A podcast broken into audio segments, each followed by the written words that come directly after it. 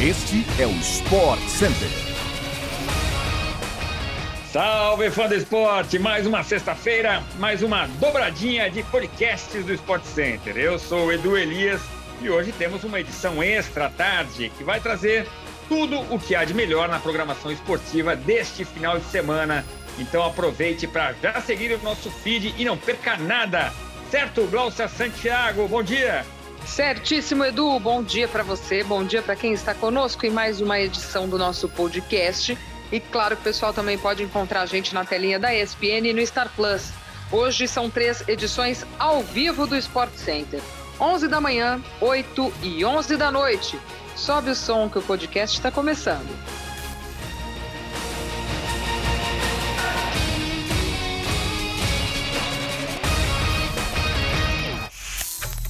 O português Abel Ferreira, treinador do Palmeiras, recebeu uma oferta de trabalho de 10 milhões de dólares, quase 50 milhões de reais, segundo a apuração do ESPN.com.br.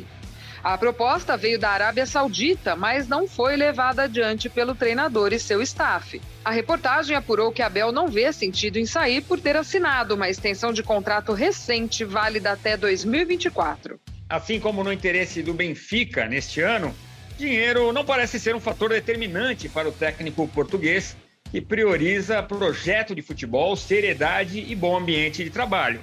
No início desta semana, Abel também teria recebido uma proposta do Lyon, da França, mas nem sequer abriu negociações e manifestou que não tinha interesse. Ainda de acordo com a apuração do nosso site, o treinador apenas pensaria em deixar o clube no momento que chegassem propostas de grandes clubes europeus. Falando de negociações, o Palmeiras está interessado no atacante José Manuel Lopes, destaque do Lanús, também conforme trouxe o ESPN.com.br na terça-feira. O atacante do clube argentino deu declarações ontem de que sabe que Lanús e Palmeiras estão negociando, mas que ainda não tem detalhes além do que já foi dito, nas palavras do próprio Lopes. Ele afirmou que está focado na partida que o clube tem na segunda-feira contra o Rosário Central pelo Campeonato Argentino.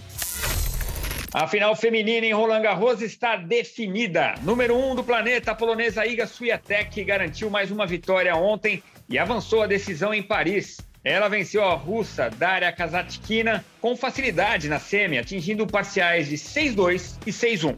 Suiatek agora tem 34 vitórias consecutivas em 2022 e está apenas a uma vitória de igualar a melhor sequência do século 21, marca de Venus Williams em 2000. A outra finalista na chave feminina será Corey Golf, tenista americana de apenas 18 anos de idade que eliminou a italiana Martina Trevisan ontem na semifinal. Esta será a primeira final de golfe em um grande slam e ela é a mais jovem a atingir este feito desde 2004.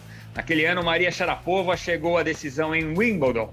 Goff, inclusive, ainda não perdeu sets nesta edição de Roland Garros, busca seu primeiro título em grandes slams, enquanto Swiatek busca o bicampeonato da competição. Então anota aí para não perder nada de Roland Garros. A final do Simples Feminino acontece amanhã, a partir das 10 da manhã, ao vivo pela ESPN no Star Plus. Hoje, inclusive, a chave masculina tem as duas semifinais. Rafael Nadal e Alexander Zverev jogam às 9h45, enquanto Casper Ruud e Marin Cilic se enfrentam às 12h30, também tudo ao vivo pela ESPN no Star Plus. A UEFA Nations League teve mais partidas ontem e o destaque do dia foi o jogo entre Espanha e Portugal, que terminou empatado em 1 a 1 em Sevilha. Álvaro Morata abriu o placar para os espanhóis na primeira etapa e Ricardo Horta empatou para o time de CR7 no segundo tempo. A liderança do grupo, portanto, é da República Tcheca, que venceu a Suíça ontem por 2 a 1. Além disso, a UEFA e a Comebol anunciaram a criação de uma finalíssima do futebol feminino. Com o sucesso do confronto entre Itália e Argentina nesta semana, um atropelamento argentino para cima da Itália, agora as equipes campeãs da Eurocopa Feminina e da Copa América Feminina em 2022 vão se enfrentar em um jogo único pela taça da finalíssima. Hoje tem mais Nations League ao vivo pela ESPN no Star Plus.